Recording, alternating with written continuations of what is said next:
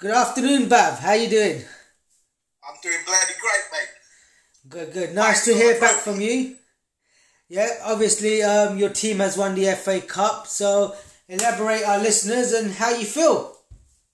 Well, it's, it's good to win a trophy. Um, I think if you beat Man City and Chelsea, you're probably deserving of being champions. Um, the game went in our favour. Uh, we had a bit of a patchy spell mid first half.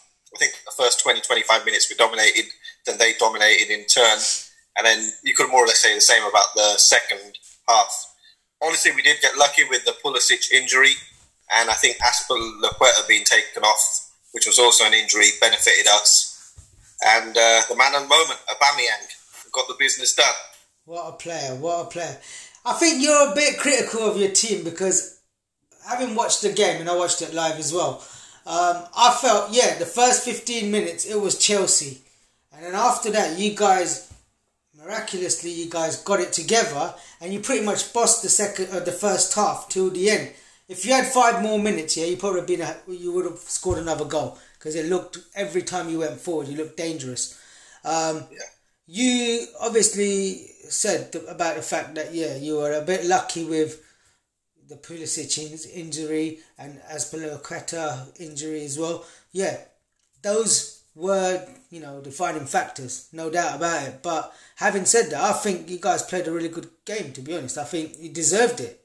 If I'm honest with you, with those injuries, yeah, it could have been a bit more tighter, but you know, I think you guys just you could you would have won it anyway. And I think Arteta, he had his tactics on point. Yeah, it seems like we're a cup team, so hopefully you can get the mentality through for next season that, you know, in the Premier League it's 38 cup games, and if that mentality works, then great. And if it doesn't, I guess, you know, we'll find out with time. But it, it's looking good. Uh, hopefully, we, like I said, hopefully we can maintain this and, you know, move on to slightly better things. Well, I mean, the key thing is now um, the board backing him. You know, he needs to get. You know, he needs backing big time.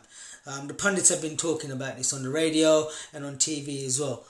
Uh, Arteta showed him that he can win trophies. He's done it now. Yeah, he's won a trophy. So now they need to back him up, give him some players that he needs. Um, it's all well and good having these youngsters. It's great, lovely having the youngsters, but they need experienced heads as well, and they need some Yeah. winners in the team. Um, without the winners and the experienced heads, and it's obviously very important for them, and I think it's pretty much evident to see that Obama Aubameyang is who he's looking to uh, build a team around. So if he's going to be doing that, he needs to definitely keep Obama Aubameyang first of all, and secondly, need to build maybe the defense, goalkeeper. What's happening with that situation? That's another thing that they need to iron out. Um, and obviously, the Obama Aubameyang situation is the main key question I want to ask you about. Is he staying or is he going? He's staying, yeah. He's staying. It's just a case of them showing him that there's these two or three players they're trying to acquire this summer, and should those transfers happen, I don't see no reason why he wouldn't sign on the dotted line. For me, he's staying. He, he loves London. He clearly is in love with all his teammates, and I find it hard to believe that it would be a facade where he would just more or less play the game and said, "Yeah, I'm happy here, happy there." I mean, you know, London is a great city to live in, and his options to potentially move aren't as vast as they may have been six months or a year ago. Barca can't afford him. Barca can't afford anyone. And I, I don't really want to talk about Barca right now, but that, that's the reality of the situation. PSG don't need him. Juventus could be a fit for him, but Juventus, knowing Juventus, they're just going to raid someone in Serie A and probably get, you know, my guy Ciro Immobile and settle for that. But I think Aubameyang is going to sign. And there's talk of this uh, defender from Sevilla, Diego Carlos. He's Brazilian. Um, again, not really proven. I would rather go for someone like Milan Skriniar from Inter or even Koulibaly from Napoli. Napoli finished seventh. They're not even going to qualify for Europe. And it's going to be an interesting summer because you ask any of the top teams, they all want defenders.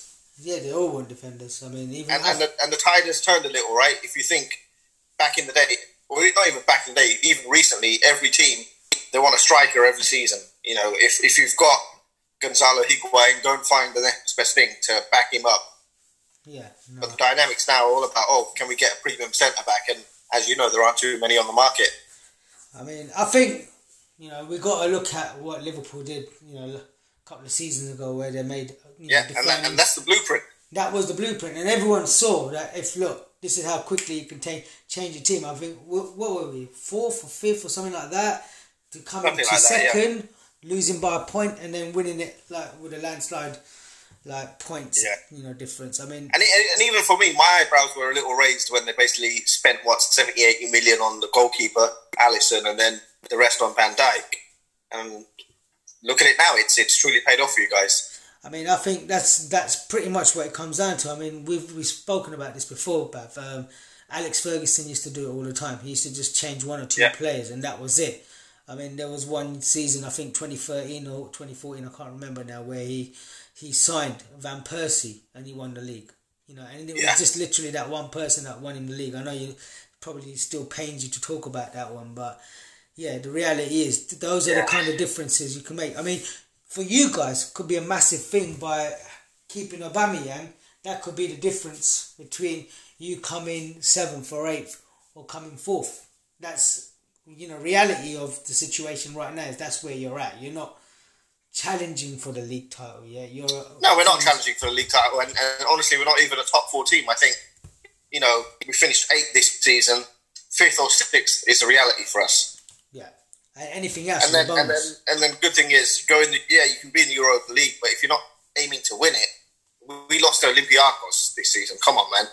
That's Olympiacos is, yeah, they're a Greek superpower, but they're nothing really when it comes to the top 20, 30 clubs in Europe. No, I mean, but uh, having said that, I mean, Arsenal just don't have the players at the moment, and so even the Olympiacos is going to be a difficult difficult task. Let's be honest. I mean, you know, you guys struggled with teams like Burnley or things like that. I mean, that's just the reality of Yeah. where Arsenal were, and no disrespect to Arsenal because I think it's not. You were your club, uh, Arsenal football team, was left in a situation where it was matter of you know rebuilding and you're lucky to have Arteta coming into your club because he could have easily just sat back and said, "No, I'm alright at Man City. I'm going to win the league or whatever it was that. Well, he wasn't going to win the league, but you know, going challenging for other titles. But he chose to go to Arsenal because I think he kind of felt like you know he could make a difference, and he's obviously proven to be the, the case that, that he can make a difference. And now it's onwards and upwards for you guys, and I think the one big thing that I f- you guys need is a holding midfielder, and the second is a centre back. Yeah, I, I, I'll, probably I'll probably put it the other way around, saying centre back first, then holding midfielder, because we've still got you know uh, Torreira and Guendouzi, and I'm not really convinced with any of them to be honest, but they're a better fill in. And actually, we've got El Neni to come back, so I think El Neni and Xhaka can hold it down. Because the reality is, to get a holding midfielder of quality is going to be challenging anyway. The priority is while these defenders are available and while you know valuations have taken a hit because of COVID, this is the right time to go and buy these players. Because let's be re- let's be realistic, we may buy one of these defenders, but in three, four, five years, when their value potentially skyrockets, if they have good seasons and win things, the bigger teams may come in, and we may have an offer that we can't refuse. And that's just Arsenal in a nutshell. We are a selling club, and facts are facts. Yeah, no, I mean, I, I agree with that situation. I mean, but one thing I will say is your goalkeeper, um, I, I think he's better than Bernd Leno, uh, Martinez. Uh, is what's his first name? Emmy, Emmy, or something like that. Emilio, Emilio, they call him Emmy. Yeah, I mean, I thought it was amazing. Again, you know, the last few times that I've watched him, and I've, you know, thanks to you, I, I tend to watch Arsenal quite closely now as well. And um, one of the things I noticed is he's quite confident on the ball. He's not scared to go up and, you know, grab the ball. You know, when someone's trying to header it, you know, some goalkeepers might just like stand back and just stay on the goal line. He's not afraid to come out. I mean, yeah, we nearly saw him um, handball the ball outside the box, but that was yeah, that, that, that, that was a close one. That had me worried for a second. it had me eh, well it didn't have me worried but you know i thought whoa is that out but um, i think he just about managed to get keep that you know keep it in or whatever it was his body was out but the ball was in so that's Yeah. that's what matters That's what matters. Yeah. so yeah no but i think goalkeeper i think he should get a run Why not? I think so. I mean, honestly, we, we have two decent goalkeepers. Could we get a better upgrade goalkeeper? I think most teams could, right? But the reality is the centre backs, we need two centre backs, maybe even three. And yeah, we've got William Saliba, and he's a young kid, let's not forget. And we've bought him based on his potential. And you can't keep buying players based on potential. And that's typically what Arsenal have done, right? Yeah. Plucked out all these players. And the reality is, maybe one in five works out. Yeah. Or gets in the team and actually performs. No, you're right. I mean, but the thing, what I would say, um, just just looking at the situation of your goalkeeper. Sorry, I keep bringing a goalkeeper because actually goalkeepers are very important, as Liverpool have shown, and even Manchester City to a certain degree has shown that you know having a strong goalkeeper makes a massive difference because they had Willy Caballero, and look at uh, look at Chelsea, they got a very bad goalkeeping situation where they got Kepa, who they paid untold amount of money for, and then they got yeah. Caballero, and they haven't really got any. They those two I don't class them as top top level goalkeepers. If they're, they're not. And then they're buying all these top players like you know they're looking to buy Kai Havertz now, and they've already got Timo Werner, and I think there's a few others on the list as well. Um, and if they're doing all that, but they're not sorting out the back, that's still a problem. And I don't think their defense is really quite there yet either. Azpilicueta's got getting on, and he's the club captain. I don't think he's got many seasons left in him. So yeah. have they thought even even even Chelsea may have to buy a couple of central defenders. Yeah, they do. They definitely need a couple of central defenders. They even need fullbacks. If I'm honest with you, because yeah. I'm not really. And what's it going to come down to? You, are a selling club, right? You've got a bid from Arsenal. You've got a bid from Chelsea. Chelsea's going to overpay twenty percent to get that player. Yeah. So then Arsenal goes back to square one again. And that's the problem, and that's what Chelsea did over the years, didn't they? Because they always used to outbid. I mean, I remember Liverpool trying to buy Salah the first time round, and we yeah. we went out, but we got outbidded by Chelsea only because yeah. they just wanted to be, you know, spiteful and just keep him on the bench. What happened? They let him go, and then we got him eventually. But it took us two seasons to get him. Yeah. And that's what they do, and I think that's where the financial fair play needs to come in play and say, listen, can't be doing that anymore. But that's another story anyway. Um, but regardless, of, I think you guys, you know, well deserve to win the FA Cup. I think you are, I will say, an FA Cup team at the moment. Let's just yeah. be honest, you specialists and record holders. And four FA Cups in what six seasons? It's not bad. It's not bad. I'd rather, all. I'd rather have four opportunities to play in the Champions League out of six seasons. But I think it's hard, right? Because the Premier League is actually very, very competitive compared to many other leagues now. Where you know you've got a couple of teams that are fighting for the championship, and then six, seven teams for the Champions League spots potentially. Well, exactly. I mean, but you know, if you ask a lot of players at the end of their careers, would they have like you know the likes of Steven Gerrard didn't ever get to win the Premier League? Would he have like? Yeah. Might, would he have liked to have a few more FA Cups in his name? He probably would have. Let's be honest. Yeah. Trophies do add up, you know, because if it shows how many medals you won, you might say eight, nine major trophies to three, four, five, or whatever it is that he's won. It's a massive difference, and I think some of your players, um, especially people like Aubameyang, it just keeps them in a little bit of check that yeah, we've won a trophy, we can go on and win it again, not a problem, or we yeah. have other trophies. If you are, and, and then go, going back to Aubameyang, you know, the last three seasons he's averaged thirty goals. Yeah. And to replace Aubameyang in this current day's market, forget COVID. You take COVID out of the equation to replace a goal scorer of his quality. You're probably looking at like 150 million pounds, euros, whatever you want to call it. Yeah.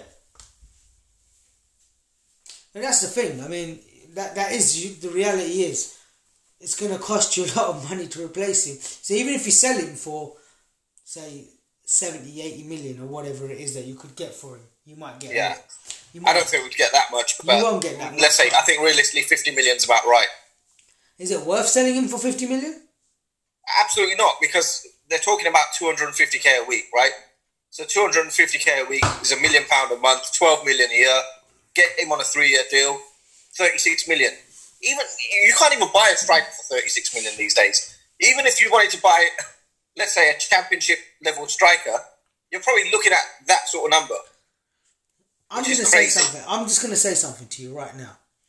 Say I, I highly rate Aubameyang, yeah, and I would love him to be a, a Liverpool player if I'm honest with you. And Yeah, I bet you would. you know, and let's be honest, yeah, if if Liverpool came out for him, he might even go because he's had a relationship with Klopp. But it's Yeah. not going to be the case because Liverpool ain't going to get rid of any of the front three anyway. But I would love him to be at Liverpool, and if Arsenal's got him, they should just break the bank and just keep him. Yeah. Because I would regard him as one of the top strike. I would say he's probably in the top seven strikers in the world. That's just Okay, so, so who's above him right now? Let's let's hear your list. Mate, you're gonna you're gonna question me on that now. That's gonna be. I would still say the likes of obviously, you know, you got the likes of the PSG strikers like Mbappe and them guys are ahead of him. You got Suarez. I would still say. So hold on, hold on, hold on. Let, let's circle back. Okay, Mbappe for sure.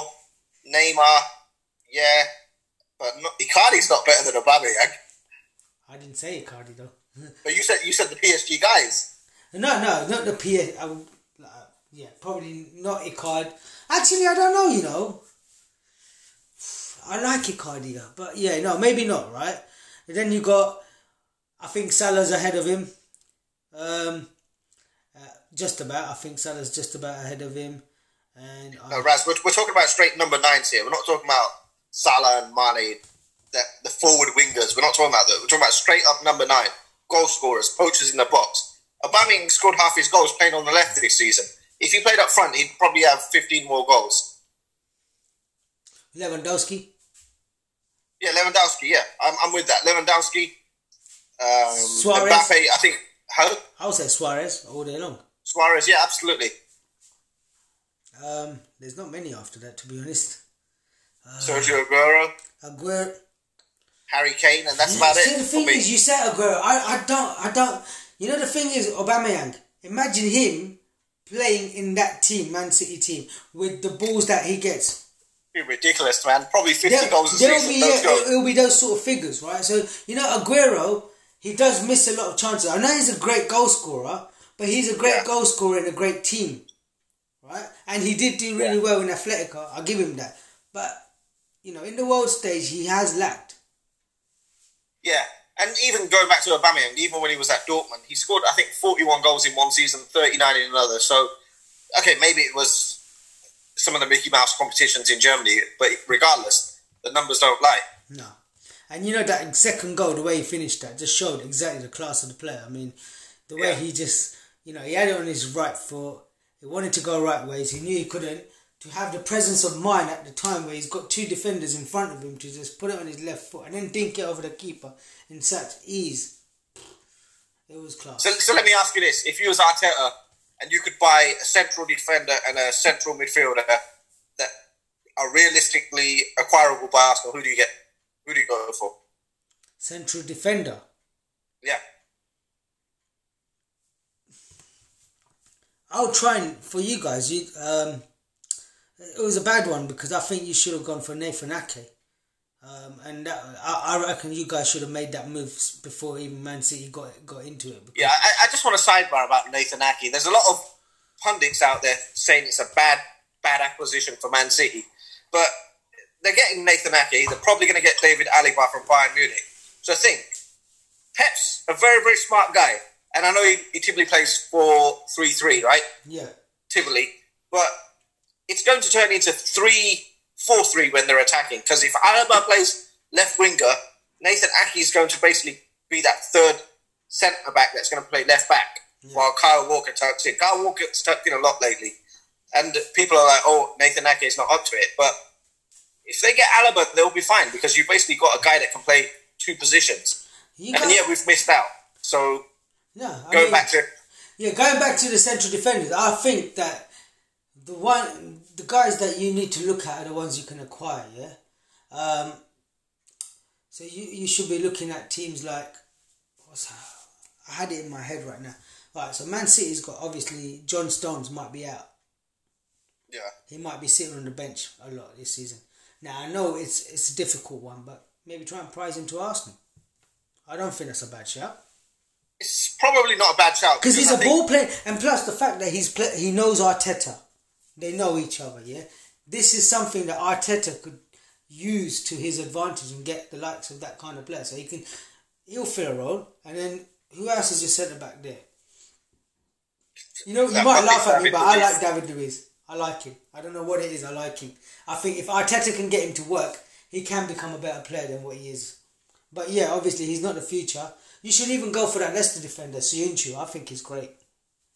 Yeah, but they, they want 60 million for him, and that's just crazy money. But this is what Arsenal need to do. If Arsenal want to be a top team, they're going to have to start paying up. The board needs to, to wake up, smell the roses. You guys, yeah, eventually when the fans are back in the clubs, are back on back in the stands, you guys easily what get sixty thousand every every week. Is it sixty thousand? Yep. So if you get 60,000, yeah. yeah, and you've got the highest um, price for season tickets, right? So your season tickets average about a thousand pounds, something like that, something crazy, probably more than that. But Yeah. so if you're getting that many people through your doors, week in week out, you got money coming into that club. Now we all Yeah, understand. and, what, and what's eventually going to happen is when the players don't get acquired, the fans just need to sit at home and don't go to the games, and that's the way of boycotting Arsenal. And it, it, it may come to that. But that's Stan Kroenke needs to go because obviously he's an American businessman who wants to sit on that money and then just keep taking the money from the club.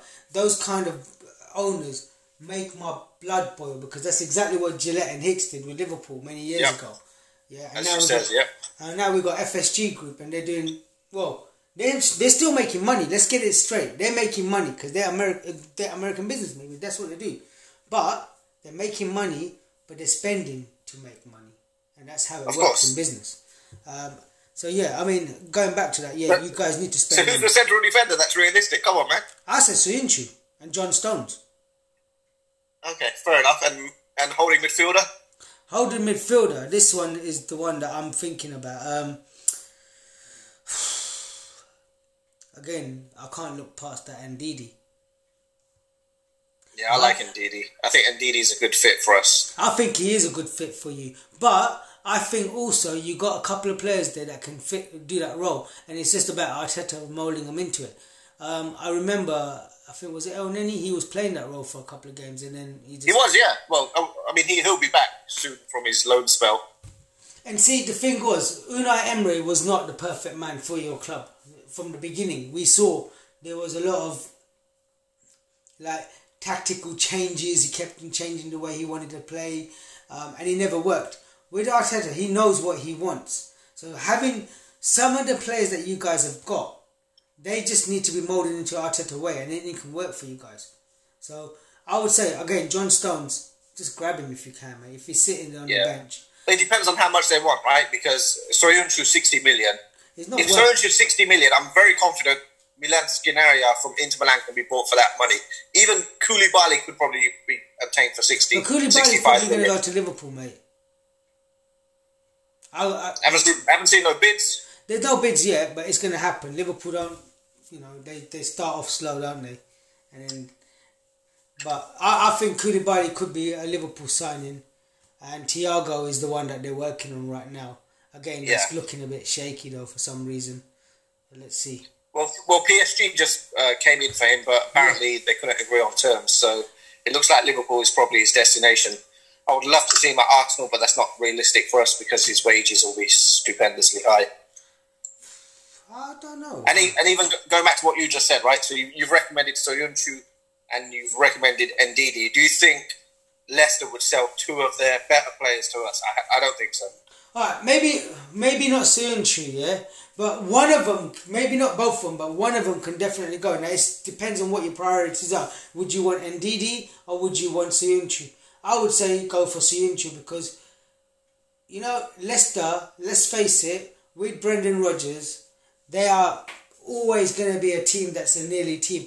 I can tell you this Yeah. now because I, I said this to you um, at the beginning of our one of our first episodes that Leicester's just gonna they're gonna fizzle out towards the end, and that's exactly what they did. Because Brendan Rodgers, that's what he does. He did that with Liverpool. At the end, he just like he tinkers so much that it just kind of just disrupts the team in the end. And the problem with him is he's too reliant on his first team all the time. He doesn't make the substitutions in the right times, and that burns out players. And eventually, it just shows at the end. And that's what happened with Leicester. Yeah. You heard the rumour about Ronaldo? If he doesn't win the Champions League with Juventus, he's ready to leave. Well, he's not going to Arsenal, and he's not going to Liverpool. Where is he going to go? Back to United? He might. Not that they need him. He should just go and. I think he should go to the MLS. Just play. Man, for- if, if he goes to the MLS, he comes to DC United. That'll be nice and convenient for me. Well, he won't go to DC United. He's probably going to go to somewhere like what, what's it's it's going to be one of them like high profile teams, isn't it? So he might be that guy. You know that David Beckham might get him. At, what's his name? Inter Miami. Yeah, Inter. Mi- uh, But I think Beckham wants Luis Suarez. Um, in Miami's a very, very uh, attractive city along with LA. But uh, when it comes to well, there's two teams in LA, right? You've got um, God, got what are they called? You've got the LA. Who who? Galaxy, and then you've got LAFC. LAFC. Yeah, exactly. They're the new Yeah. team. So right? there, there's two teams in LA. Ronaldo's a fit for LA or Miami in terms of uh, his lifestyle and the way he lives. Yeah, but exactly. who knows? I mean, you know, if if, if the money's right, he can end up I- anywhere. Personally, I mean, if I was him, that's what I would look to do now because you're at the stage where he's won it all. There's nothing else that he needs to do in Europe. Yeah, let's face it. So he might as well just earn big bucks in Miami or LA or wherever they can pay him the most money. Just relax, have an enjoyable life. You know, Yeah. Lampard did it for a little while at NYFC, and then you did. Um, Gerrard went to LA Galaxy. You Yeah. know, you had uh, what's his name? Wayne Rooney go to DC United. So, Yeah, yeah. Zlatan to Zlatan. LA Galaxy. I mean, it's you could call it retirement league if you want. I mean, the standard is, I would like I've said before, just slightly under championship standard football, but I It's enjoy not- it. I like bad, it. I, I like it. It's getting there though, and you know what? This is what they need though, and I think it's good to have a league like where, you know, the there's a lot of um, investment coming from foreign t- um, companies now in the MLS. So they should Yeah. use that, and some of these players they should just acquire them because it's all about profile now. Well, do you remember back in the day when the Premier League had like all the foreign restrictions lifted, right? And then Chelsea went. I think Chelsea like were like one of the first that went and got you know the Viallis and Yeah. the Zolas and Di Matteos and and that's and then Middlesbrough followed suit, right? Middlesbrough went out. They got Ravanelli, Juninho, and a couple of the guys, and it was just interesting for us because we're like, wow, we're seeing all this in Serie A where all the top players go, and then now all of a sudden Now it is normal. Yeah. Now it's the norm, but Yeah. yeah, in those days it wasn't. But, but, but look how much it improved the league, Yeah. and that's basically what they're trying to do in MLS, But that's and what it was. as well. I mean, do you remember the early, in the nineties when we used to watch Serie A and all the best players were in Serie A? You know, Yeah. and AC Milan and Juventus, they had pretty much, and Inter had best Van. Basten, Rijkaard, yeah, all of them. Yeah, they had all these god, you know, top, top, top, top players, and we used to watch it and think we used to love watching that more than the Premier League. Let's face it, because those. Oh yeah, definitely. players. That was literally like watching fantasy football. Yeah, it was. It was like that, and then yeah, people cuss. You know, people can say a lot about the Italian league where it's a little bit slower. I used to love watching it because I thought it was a tactical battle and which team Yeah. comes out on top. It was interesting, but I think the MLS they can go in that direction where they can actually, you know, it might it might need to be a little bit slow and tactical. And Yeah. where they got these coaches in America where they get schooled in a certain way of coaching, learning from, you know, Major League Baseball, the NFL, you can get some great coaches from there, mate. You know, because I think Yeah, potentially. yeah, because they and you know Americans are known to have athletes. They're not the most talented of people, but they're just athletes. Let's face Yeah, it. like LeBron James, for example, he could play in the NFL. He could even play in the Premier League. Trust me. Yeah, I mean, I I don't know why someone should have just gone and tried signing what's his name. That runner, man, Usain Bolt. He really wants to play football, doesn't he? And he even went for trials with United and all sorts. Yeah, well, he's a big Man United fan, but yeah, I, I think uh, if, if he could play defense, there'd be a few teams that would Yeah, uh, give him a shot. goal. But you know, it, it- it's something like that, like that needs to happen, where a high-profile sportsman just decides, you know what, I'm going to play in MLS, go into one of the teams, and just attracts attention. It doesn't even have to be like a top, top, top, you know. Yeah, well, well, you've got like over here in the states, you've got a couple of players that when they came through the draft system, they were eligible for two sports, right? So you've got the Arizona Cardinals quarterback Kyler Murray was also he was ready to be drafted in uh, what's it called Major League Baseball. You could say the same about Russell Wilson, the Seattle Seahawks quarterback, Yeah. Oh, yeah. and even Patrick even Patrick Mahomes, current Super Bowl champion with the Chiefs. he just bought into the Kansas City Royals because he got paid that insane amount. He got like a his basically contract is almost half a billion dollars. Yeah. And it's crazy, but we don't really see that too much about like Premier League players, right? That they could be eligible for other sports. Yeah, I mean, in recent times there was this rugby player that went from football to rugby or something like that. Um, Oh, yeah? So that's happened, but it's it happens more in rugby to be honest, because they they venture out a little bit, whereas in the Premiership it's pretty much you've got to be a footballer or you're not.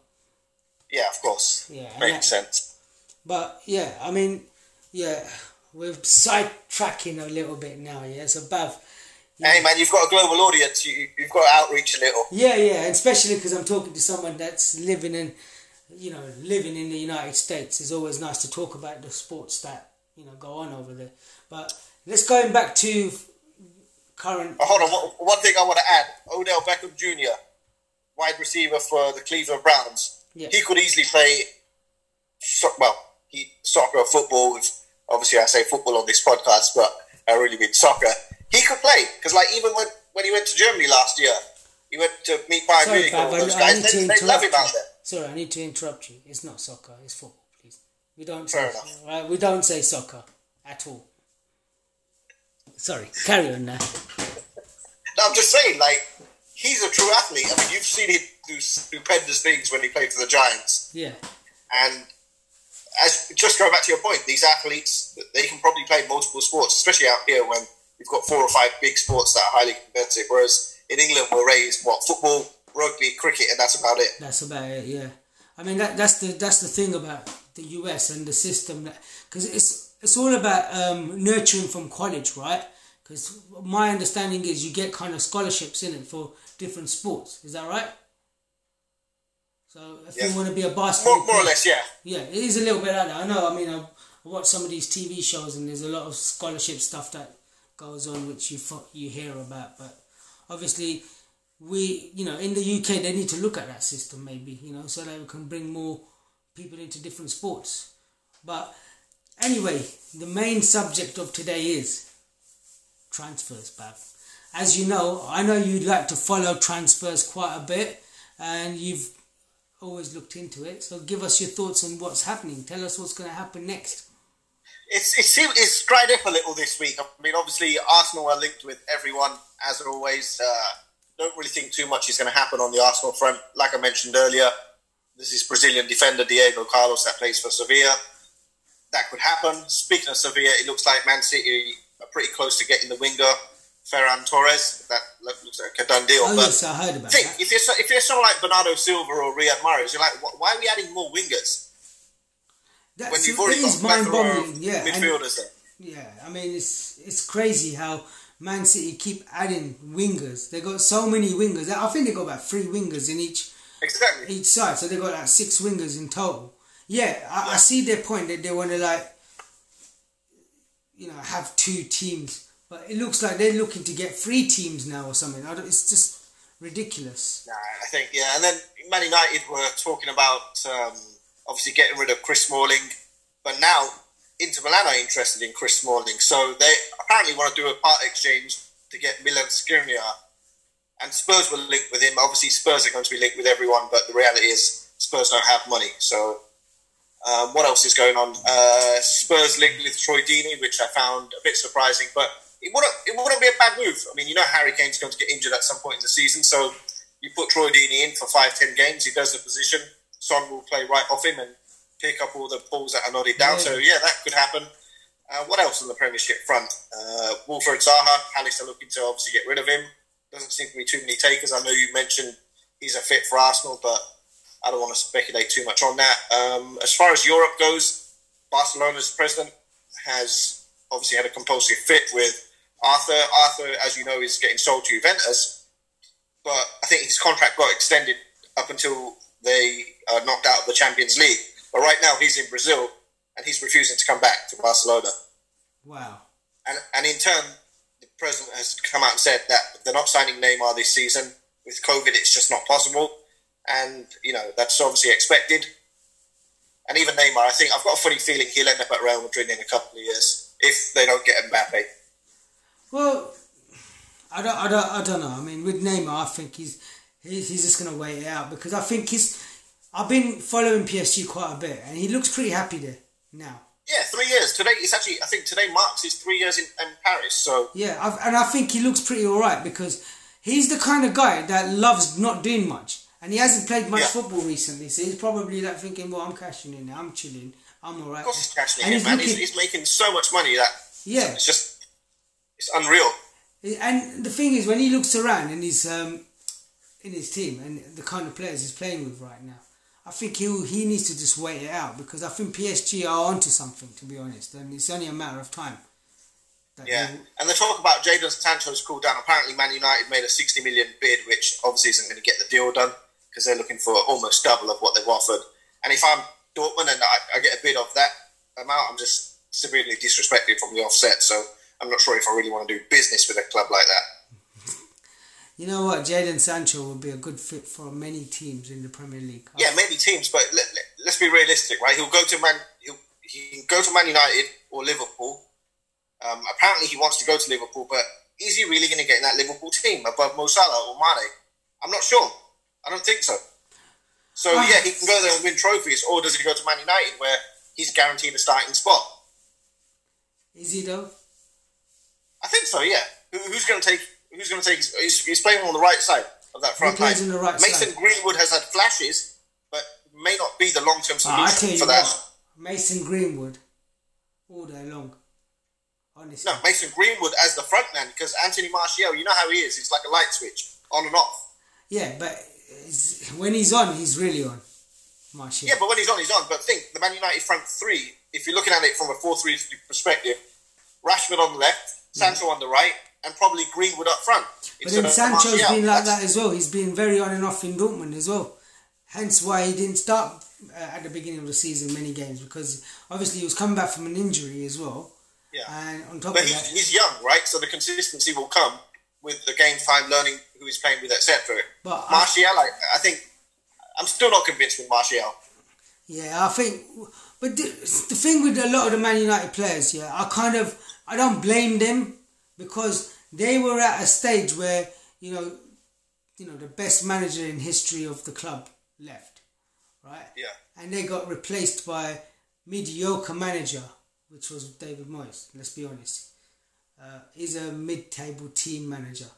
He's coming. He obviously didn't really set the world alight, yeah, and it caused a lot of issues. A lot of that was a surprise. I, I can't believe that. That's a blunder and a half. That was a blunder, but that was like pretty much a blunder, a little bit. That's that's that's the equivalent, and, and no disrespect to this player because I really admire him. Sol Campbell being the England manager, that's what that equates to. There you go, and that's what it's like, yeah. And then so he's gone. That he obviously then they got Van Gaal in, and again he came and done a good job for a little while. Then you had Jose Mourinho who won them the UEFA Cup, was it that they won?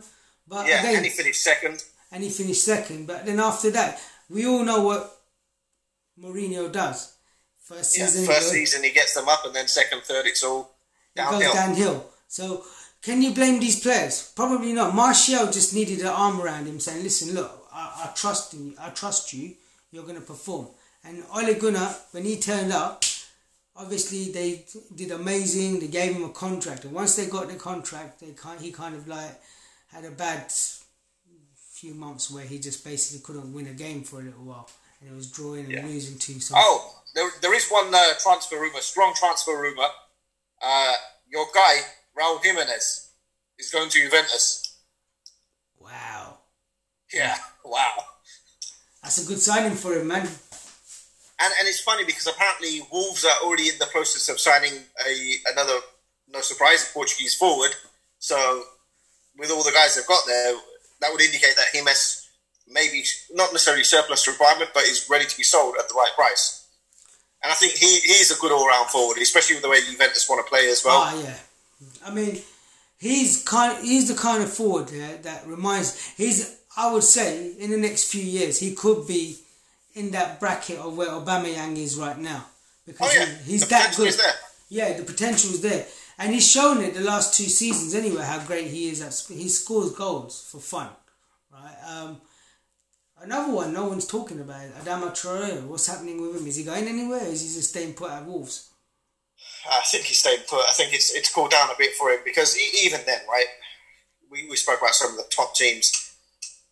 If you if you went to Man United, would he get in the team every week? I don't think so. Liverpool, no chance. Uh, Chelsea, no chance. Maybe Spurs. Maybe he's a beast of a Arsenal. player, though, man. When he turns it on, he's bloody unplayable. Yeah, but he, he's another one, right? He's another young player, and he's got to get consistent, and that's the key. If if you look at players like old players like Gerrard, even CR7, Lampard, they were just consistent in yeah. everything they did.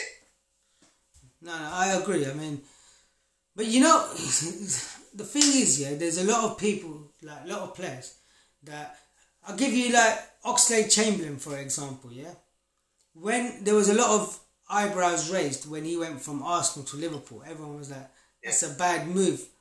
for him. I, I, I was happy with for, that 35 yeah, odd million, but yeah, and then back at it. That the thing was, it was like he came to Liverpool, and everyone was like, "Hold on, why are you signing him for?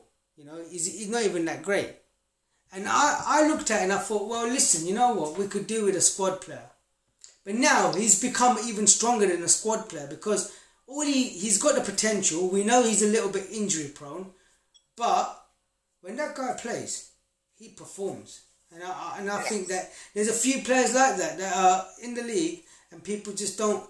Adama Traore is one of them that when he performs, he just needs to be at a club where he can actually show his full potential. I think he's, he's one of them kind of players. Yeah, I mean, I, I think so. But um, going back to the transfers, I, I don't really have anything much to report besides what I've mentioned. I think this year it's going to be a little different where transfers you may not see too many transfers. Uh, uh, you may actually see the January transfer window more active than the current window. I think it's fair to say that, that that's probably what's going to happen, just purely because if you're not getting fans coming into the clubs, uh, to the stands and stuff, obviously that's a problem because you're not going to get money coming through. And if you're not going getting money coming through, your first priority is to pay the staff that you got. Correct, and it, and it may not even be January transfer window. Let's let's you know fingers crossed that this uh, madness clears up and we actually get the Euros next year. It may just be right after the Euros, or it could be, you know. Do you remember how? I think who is it? Patrik Berger and Karel Poborský for the Czech Republic. Yeah.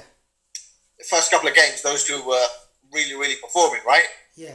And the bids came in from Liverpool and Man United, respectively, and they, they while, still, signed up. while the tournament was still going on, I still remember exactly. Liverpool bidding. Now, had they waited three or four more games, they would have paid 25, 30, 40% more easily. Oh yes, absolutely. I mean, I remember when we got um, Patrik Berger. I was I was buzzing at that time. I think it was ninety six or something like that. It was. Correct, ninety six. Yeah. And I I said to myself, "Whoa, we just got some top player here, yeah." And he turned out to be a pretty decent player after all. And then he obviously went on to other clubs. But um, yeah, it's going to be one of them situations, Bav. And also, what I think is going to happen this year personally, a lot of clubs are going to have to look into their, you know, their academy players. Yeah, and absolutely. Jurgen Klopp's already started doing that. You know, with bringing signing long term contracts with Neco Williams and Curtis Jones. You know, that was a statement in himself, a statement by him to say, listen, we don't need to worry about signing. We've got some top level players in our own academy. Absolutely, and you've got to bring the young players through, and, and that you know that obviously helps with the fan relationship and exactly. getting your season ticket holders to re-sign, etc it's all good and well going and courting all these uh, world superstars, but you, you need to take care of the talent that you have. And I, mean, I think Man City have somewhat done that with Phil Foden as an example. Obviously, you guys have done that. We've done that. But there aren't too many teams really doing that because they're all trying to go out and buy established players. Well, but when, when all you know, and, and, just just a sidebar a sec. Like, look at teams like West Ham. They've got a great academy, right? Yeah. Well, decent. They if they're if they're well, decent compared to some of the others, right? Yeah. But if they had kept some of those players instead of selling them off, and I get it, they have to sell these players off to make ends meet, where would they potentially be now? Southampton's another one that's got a great academy and has always sold, whether it's Theo Walcott, Lallana, Oxlade Chamberlain, whoever, Sadio Mane. Well, yeah. Sadio Mane didn't come through the academy, but again, just my point, they just have to sell. But if they can avoid doing that. I think Liverpool bought, what, seven players off them, or six or something like that? Crazy crazy, isn't it? But So, so basically, Southampton is the feeder club for Liverpool, just like Arsenal is for Barcelona and Man City. Fair enough, innit? That's how it works. And well, and, and, and West Ham for Chelsea. It's a funny situation we're in. Yeah, uh, but look, you know, I think teams like you know Chelsea, they've shown that when they were in a transfer embargo, they used their youngsters, and look what's happened to them. They did all right. Yeah, and, they, and they've done okay. There's, you know, he, I know he's not really happy with things right now, but the reality is he needs to buy some central defenders. And I think you mentioned, was it last week or the week before that? Sometimes English managers are a bit tactically inept or naive. Yeah. Especially in game, and and he didn't really have anyone on his bench to come in in the game and you know act as the central defender. Yeah, but at, at the same time, I do think that he will learn from his you know mistakes and his uh, over time he's going to learn what changes he needs to make anyway and how. And I suppose again the transfer he still needs to because he's he's quite fortunate. He's got Jody Morris right, who's managed the the academy team previously, so he yeah. knows the players inside out. And Jody would be able to tell him, listen, look, we've got this guy that can do this job for now and whatever obviously they got money and they got untold amount of money to do whatever they want. So they're in a st- different category to most teams anyway. But I think right now, I think you're right. This year it's going to be more about people just sustaining the clubs, especially with the likes of, you know, Leeds who are coming up from the ranks. They're going to be doing that definitely. They, they probably won't have the money anyway. Um, and um, is the other team coming? West Brom, is it? West Brom, yeah. Speaking of that, obviously. Uh the final was on Tuesday, Brentford and uh, Fulham. I think last week you mentioned you would probably go, you're going with Fulham, right? I like Fulham, but Brentford look, good though. Yeah, I, so what's your prediction? You're going with Brentford or Fulham? Fulham because they've been there before. I'm going with Brentford, but I think if Mitrovic plays, it could be a different story. And Mitrovic is uh, 50-50. If he plays, they win. That's hands down. That guy is a beast of a goal goal scorer, man. He scores every yeah. time. Um, but yeah, I mean, it's going to be an interesting league, and it's just goes to show that this year, totally 2020, in my in the history of life, yeah, it's always going to be remembered as the COVID year, no doubt about it's it. Fun, it's funny, uh, fantasy football. I won in the COVID year. I was nervous, man. I was like 200 points clear, and I eventually won. So I guess COVID turned out okay for you and I on, I guess, different levels. Yeah, I mean, COVID's the year you won your, was it 14th FA Cup? Yeah, 14th. Astonishing amount of FA Cups that is, you know. Who's the closest to you? Man United, is it, or Man City? Man, Man United with 12. And the, the thing that I really enjoy, and, and I know the Tottenham listeners that are listening, they're going to hate this. Because of us winning the FA Cup, Tottenham have to go to the Europa League playoffs. and wouldn't it be funny if some random team with a bunch of part-time players knocked them out? I can and see that. I can see and that. Then your guy Mourinho could get fired that day. Well, I can see that happening because at the moment, the way things are with Tottenham, they it's uh, it's quite obvious and quite evident. Yeah, the hierarchy are not very happy with uh, Jose Mourinho because Mourinho is very, how can I put it, he's not media friendly. And that's one of the biggest problems. He's, he's not, and, and he takes too many digs at the board. It's, yeah. You don't need to keep talking about, oh, we don't have money to spend. He's very articulate in how he does it, but that's also going to end up being his downfall at some point. It's not like they don't know what he's talking about. You know, Daniel Levy is a very clever man, right? Yep. He's, he's obviously a very astute businessman as well he's he's listening to this guy and he's thinking, you know what? He's not media friendly. We want to be a top level club where they want to attract sponsors. Yeah, they want to attract, you know, big money coming into the clubs, and sponsors are a big, you know, part of the whole business model now. And you can see with the likes of Liverpool, Arsenal, you know, Man United, they have like, you know, sponsors everywhere now, right? Yeah. And when you got a guy like this who's not media friendly, it obviously makes a big difference because these sponsors are probably looking at and thinking, this guy is just, you know, I don't want to be part of this club. They're not showing a good example of a no, football sports Absolutely. And, and then not just that, the, I think the big reason why they brought him in is it's, it's not because he's a magician and he was going to get them into top three, top four position. It's because they were thinking. He's a big name. And again, pre COVID, that they're going to sell the club. You have someone like Mourinho, and you've got new people coming on board to potentially vet the club. Okay, you've got a decent manager in place. We're not really going to have to worry about that. We know that if you give him money, which will come from a new investment, he will go out and he'll pluck out a few different players and boom, Yeah. he'll turn that team around for a couple of years, and then we know the downfall that will come with it. But then, what about Newcastle? I told you, you asked me last week if you think that deal was going to happen, and I said I don't think so. And turns out it didn't happen. It didn't happen yeah. I'm Yeah. so happy it didn't happen. Yeah, it's it's, I'm- it's unfortunate. For. I'm, I'm unfortunate for them, but the reality is, yeah, I, I think for me, I like to see a club, you know, come up with, you know in merits, yeah. So like a little bit like I don't what Man City did, I don't agree with it, and what Chelsea did, I don't agree with it, and to a certain degree, even Liverpool, we with FSG Group, we, it kind of changed things a little bit, but it wasn't in the level of Man City, Chelsea. And then Now, if you have listen, what- Newcastle, What, Liverpool, what Liverpool did is, is, is pretty normal, where they'll go and buy a player or two each season. Man City and Chelsea literally bought their damn teams. PSG, same thing. Yeah, and that's why I don't agree with it. And if and imagine if Newcastle came with no not no real history. It's it's just yeah, you know they're gonna come and then they're gonna just buy like the likes of Mbappe and crazy players like that. Yeah, and you're gonna see them winning the league for the next four or five years. Well, well I've not- got an idea. Any anyone that's listening from the Middle East and whoever's disheartened by this Newcastle deal falling apart, reach out to those people from Saudi. Let them know Stan Kroenke will sell Arsenal for the right price. We need that money. Turn this club around. I don't agree with that. But anyway, you can get rid of Stan I'm, just, Kroenke. I'm just dreaming here, you know. Yeah, yeah. I mean, it's not a bad shout for you. I mean, at least you guys got history um, of some sort. You know, uh, having Newcastle come and get some investment like that, it, would just be. I would, I would actually stop watching Premiership football because it would just be not worth it. You know, when you've got teams like Man City come up and out of nowhere, right? Yeah, they're doing the right things for Manchester right now. Where Man City, where they've got this training facilities and bringing their academy teams up, uh, players up and stuff. Yeah, that's fine. But what Newcastle's going to do is what Chelsea did.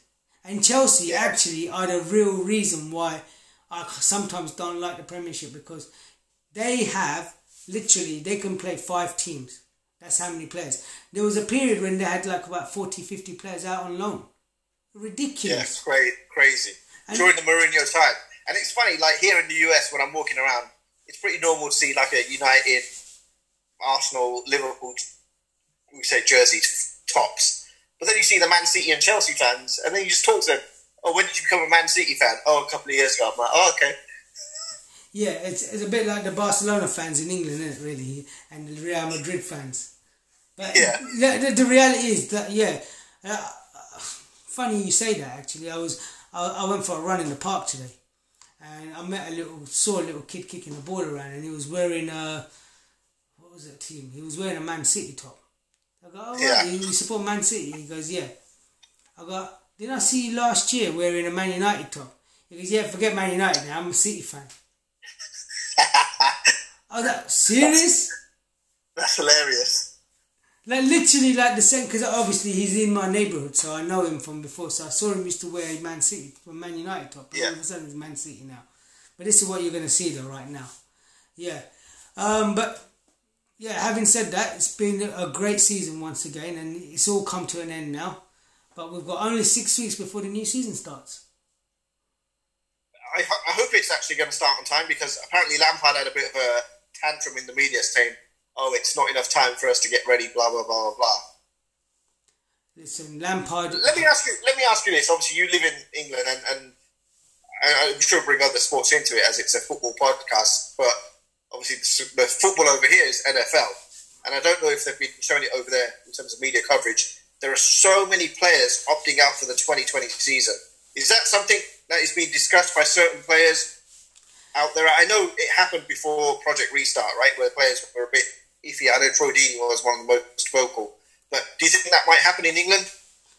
I, I think where not so the thing is there hasn't been much talk about that at all to be honest everyone's happy to play obviously chelsea have a you know reason why because they've had two major players get injured in the fa cup final it's unfortunate for them but I'm sure they can work it out for themselves. Well, it will technically be one because my understanding is Pedro is out of contract anyways. So Azpilicueta though.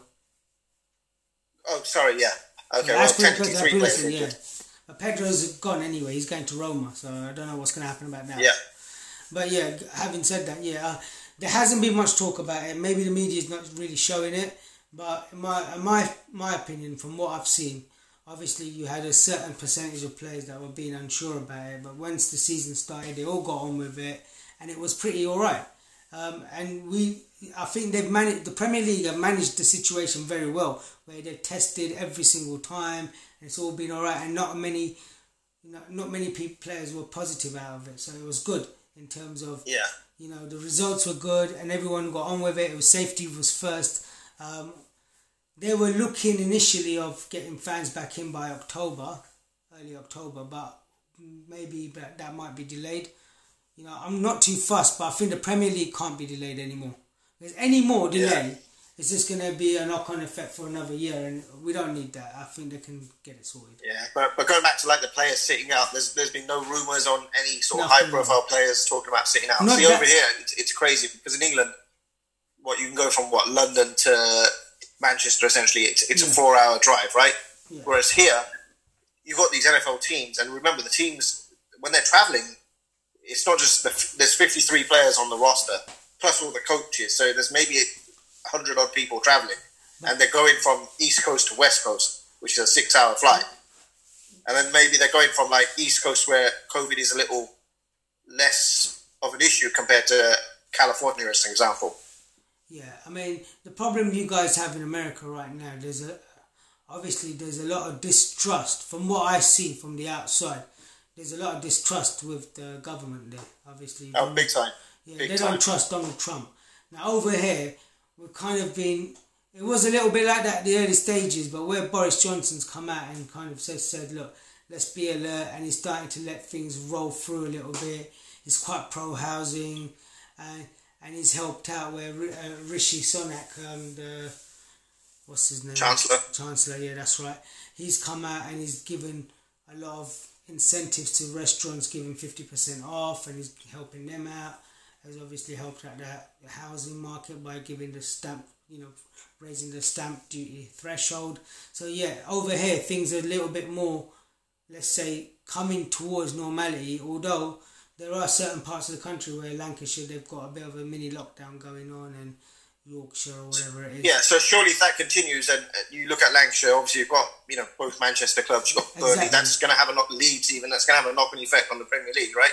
Yeah, but I think that's by the time that gets sorted, it, it, I think it was for an immediate situation, and the reason why is obviously there's a lot of ethnic minorities living in those areas, and where we had Eid come up at the recent times, obviously this was their way of kind of saying. I mean, this is just something that I'm just thinking out of my head that what happens in Eid is obviously Just wanted to prevent people gathering for that purpose. So they said stop going to people's houses. That's all they've done. The shops and everything still remains open, but they just said you can't visit other people.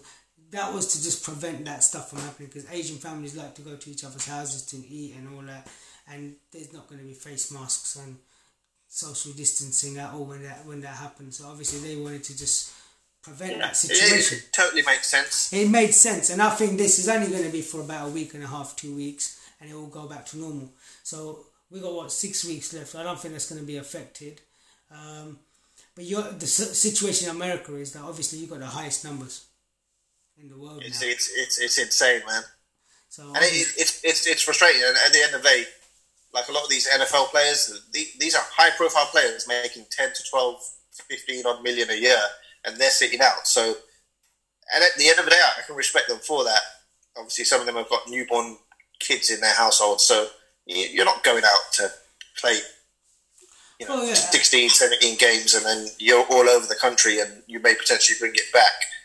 Absolutely. I mean, that, that's the situation. And where, where America's got this problem, um, yeah, so it's just going to have to, they're just going to have to just work it out and maybe cancel the league. Who knows? But Yeah, that's probably going to happen. Hopefully, it doesn't happen in the Premier League or La Liga or wherever. But fingers crossed, everything works out. No worries, Bav. Well, look, we're out of time now, Bav. So thank you very much for coming on podcast. And hopefully we'll have a catch up again soon. Take care. Take care. Bye. Bye.